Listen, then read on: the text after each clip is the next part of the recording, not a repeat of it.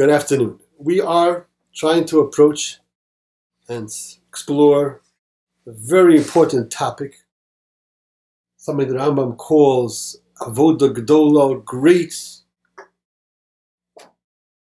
enormously important aspect of Jewish life, which is the quality of simcha, of happiness, especially in terms of the performance of a mitzvah and out of the love of the Creator who commanded Say, the should, we, should we should we should we should we have invited like Nechama into this Should I invite her? Now we're going to start again. No, she'll get on the on the on the, on the podcast? I, I on the honestly, podcast. Okay. You were thinking about it? no. Okay. Like if you give me odds, No, no, it's there okay. won't be No, odds in no, the world that she'd come. no, no, no, there won't be an out of the world. There's not one out of the world. How did I'm Okay, sorry. it's. I'm I'm sorry. sorry. I'm starting. I'm starting. Okay. It was good. That was a practice. Once again. Okay. One more time. Clap. I'll do it. You're gonna mess it up if you do it. Okay. We are trying to explore the topic of simcha, translated not adequately in English, happiness, especially as it pertains to a person's involvement in the mitzvos, of all the aspects of uh, Jewish Torah life, which the Rambam calls avodah gdola, great, uniquely important aspect of a person's divine service, a person's spiritual accomplishment. Rabbeinu Bachye in uh, Sefer Devarim says that it's an obligation. It's not merely um, a greatly desired level, but it's absolutely obligatory upon a person. And the Rambam also brings from the same source that uh, there could be serious consequences for not accomplishing this for anyone who is capable. So, what is it really all about? Well, the Maggid Mishnah addresses this. He starts off and he says, Ikar Hadavar, the essence, the most primary ingredients as pertaining to performing the mitzvos with joy is the following. It doesn't say person should stop and think about the greatness of the Creator and how fortunate he is to be having this connection, to be able to do any mitzvah. That, of course, is indispensable. But that's not what he focuses on. He focuses on the following. He says, It is not fitting for a person, it is not correct for a person to do the mitzvahs because he's obligated and he's forced to do them. It's not proper to do it that way, but rather he's correct, it is proper, he's quote unquote obligated. This is the truth, this is the correct approach. To do it gladly, to do that which is good because it's good, to do that which is true, to choose that which is true because it's true. And from that, he will come to understand, to realize, we'll, ha- we'll see, it has to be more fully that this is what he was created for. And that will bring to him rejoicing in his involvement in that which he was created for. So we already raised one question last week's get together. That was seems from the Magid Mishnah that there are seemingly two possible approaches, two potentially valid approaches in doing the mitzvahs. And he has to say, it's not proper to do it because it's an obligation and one is experiencing, experiencing it as being forced to do it.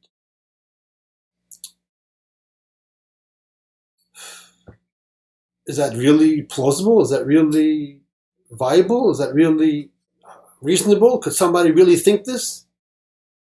If he meant to say just you should reach the level, you should understand it correctly, such that you'll be rejoicing, then of course you're not going to feel forced. It seems like we're dealing with a possible attitude that this is preferred, or at least acceptable. To which he's saying, no, the Torah is teaching us that is not the proper way. So, what is that mindset that a person would think this is the proper way or a proper way?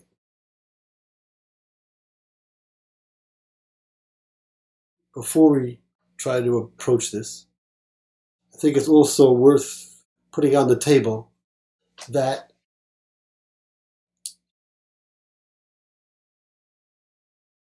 cannot be simply that when a person feels forced to do something, there's resistance, it's uncomfortable, and that's going to be a negative element preventing him from doing it besimcha.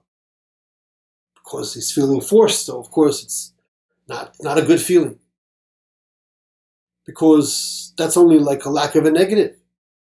The Rambam was calling Simcha Avoda Gedola, and Magnish himself continues that a person will come to understand this is what he's created for, and he'll rejoice in that. That means there's something powerfully positive that has to be what's causing the simcha. This is a whole experience of doing what is good, doing what is true, also needs to be understood. That's the next question. That is a positive force. So when he's doing something because he sees it simply as an obligation and he's doing it because he's forced to do it, that's not merely, it would seem correct to assume, just a, uh, a negative element, but there's the lack of the positive. That approach, he doesn't have the positive source of energy to have the joy and the simcha. So that could be helpful to us to understand what is that real source of the simcha all about. One more question. When the Maggid Mishnah says that he should do what's good because it's good, choose what's true because it's true. We could ask, what is the basis for a person to know that something is good? What is the means that is available to every Jew to know that when he's doing the mitzvos, he's doing that which is innately good? Of course, there are many aspects of life that we can understand naturally with the human intellect honesty, integrity, kindness, compassion, the, the entire gamut of following the ways of Hashem that are all kindness and truth and mercy. We understand even intellectually to a certain degree, and the Torah teaches us more and more. But there are many mitzvahs that we don't understand naturally, where essentially it's being fulfilled because this is the direction of the Torah. So, and if it's not supposed to be just because it's an obligation, just because I'm commanded, but because it's good, then what is the, the basis for a person to have that recognition such that it will be being done in a glad and happy fashion? It doesn't seem reasonable, Magmish not indicating, that he should come to an understanding of the reasoning behind all the mitzvahs. That's, that's a very big job. That's not expected of every person to start off at the very outset or to have to need to come to a full understanding of the mitzvahs that's their reasons are not even spelled out often in the Torah. Of course, that's very worthwhile. That will help to enhance it. But as the basic source of doing what is good because it's good and knowing that it's innately good, doing that, choosing that which is true because it's true and knowing it's true. What is the basis for that? I ask you. My friends, do you know? Can you answer that instantaneously? Somebody will ask you, how do you know that the mitzvahs are all innately good? Whether it's the positive to acquire, whether it's the negative to avoid. What's the How do you know that this is good such that you should relate to it as it doesn't need to be an obligation? I don't need to be forced to do this. I'm grabbing it. I'm glad. I want it. I know it's good. Because David Hamelech said, "My father had me on." Excellent, excellent. He Let's go. Let's go to the most. Let's start with the most basic, fundamental source of that. Then we'll come back to the contrast? Lachora, the answer is really quite simple. The answer is very simple and really known to us already, at least on some level. The, and, and I guess a very good hint for it is what the Magid Mishnah has afterwards, that he will know that this is what he was created for. He will be engaging in the mitzvahs and he will know, he will be able to sense, will be intensifying the knowledge that this is why he was created. Well, does a person, do we know why we were created? The, the, the, the Ramchal tells us, or, or Chachamim tell us. The purpose of creation was only one, only one thing. To bestow the maximum good that is possible for the Almighty to bestow to His creation. that's why the human being was created with such a nature to be able to receive that good. What is the source of that good? What does it means to that good? So the Ramchal says in Derech Hashem, the source of that good the, the, is the good that is within the Creator Himself, who is total perfection, all total good.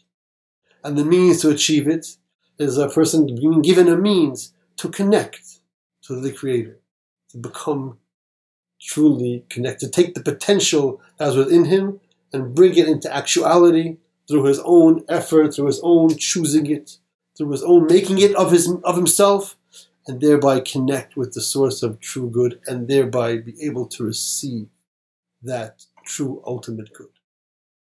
So all the mitzvos are only are nothing more, nothing else but the means to connect the Creator, to be able to receive the maximum good, for the Creator to thereby bestow to us the maximum good that is possible for us to receive.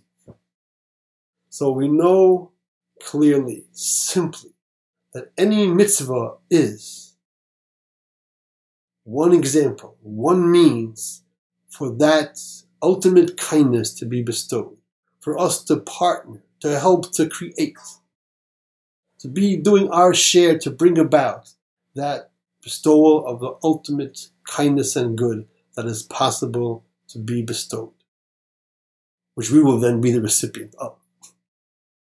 So, anything that a person is doing, what does it mean? True because it's true. This is the true means to receive the ultimate good that is possible for a person to receive. So he knows that any mitzvah is innately good, is innately true. It does not need to be commanded, to be forced to do it. The, the commandments are just revelation. That these are the means.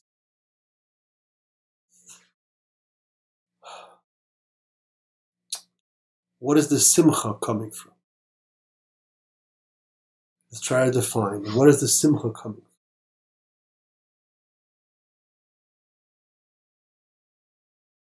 Okay, I'm willing to offer a suggestion. I, I think the clue to it is when he says he will know this is why he was created. When a person is getting in touch with his true essence, when he is engaging in the true, the whole true essence of his existence, which is one of the highest good. Is this, is this interactive or not interactive? Uh, after the sentence. I'm, I'm trying to get it myself. Is that okay? Okay. Again, so he's saying he will know this is what he's created for. And he's actualizing his true self. Not just like, oh, he's in harmony. What is the nature of that true essence of the person? That's of a potential good that is like that of the Creator, which is the ultimate. When a person is engaging in it, when a person is involved in it, he is sensing if he's doing it the right way, if it's not blocked by a wrong attitude. He's doing it because it's of its own innate goodness that he knows is true, even before he understands it fully, how it's working. Then he knows he's engaging in the creation, the formation, the, the that c- connection, which is the source, which is the bestowal, the creation of the maximum good that can be done that he is involved in. So he's experiencing the good that's within him that is of the good of the Almighty. And that is very, very good experience. That will be experienced as very rewarding, very gratifying. That's simcha of a very deep full sense that person will feel or could feel. It's not blocked, which there can be many blockages on a very deep level. He will know this is what he was created for. And his creation is for what? The maximum good. And he is of that himself. He will sense that within himself. He will sense that being forged, being brought into fruition, being actualized. So that will be very uplifting. What's the contrast? What is the attitude of uh, to do it because it's an obligation and I'm forced to do it? That's a mindset that I should submit myself. That it's that it's that it's somehow valuable, that it is praiseworthy to be giving up of myself for in deference to the greater power. A person could have such a mindset and think that is laudatory. Like we always, we always uh, praise mesirus nefesh, giving of myself, sacrifice, self-sacrifice. But that's a mistake. There's no sacrifice taking place ever. A person will only be achieving greater spiritual accomplishment, spiritual wellness, spiritual connection, true connection to the true source of good. Sometimes we can sense it more readily. We help somebody in need, we could sense it. Doing something good, there we could really more easily make contact with it. Some things are not as natural until we gain this mindset, which could take a while. But the, the question still remains why would somebody think that the other path is a good one? Where is that coming from? What's the what's the source that produces that kind of an attitude? Because it should be obvious that the mitzvahs are not for Hashem. And there should be there's no element of sacrifice.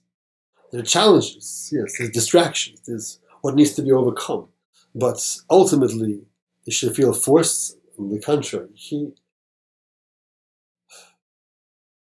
he knows, if he understands, maybe somebody just is not aware what it's all about. But it doesn't seem like that because the Magamisha would say, well, we just let you know what it's really all about. It's for your benefit. It's Hashem's desire to, to bestow good to you. And then everything will be resolved.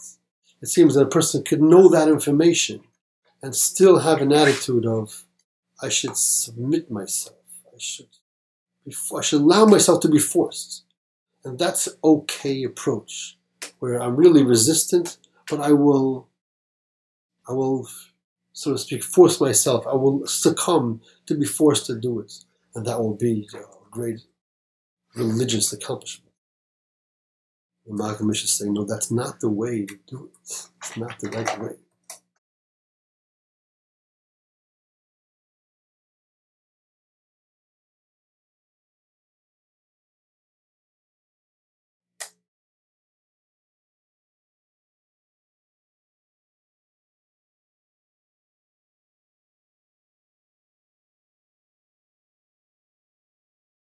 Right, so it's so it's quite understandable why if a person has that attitude. He's not going to be having the positive. He's not going to be in touch with the real, true nature of the mitzvah. He's not going to be engaging in an act of bestowing good to himself, of partnering with the Creator, bringing about that purpose of bestowing ultimate good. He's not going to be in touch with that. So he won't have the source of sin. Of course, there'll be the negative, but there'll also be the lack of the positive there's a, there's a pasuk in Parshas Re'eh that says the words, "You should attach yourself to the Creator." Bein Bachai explains it.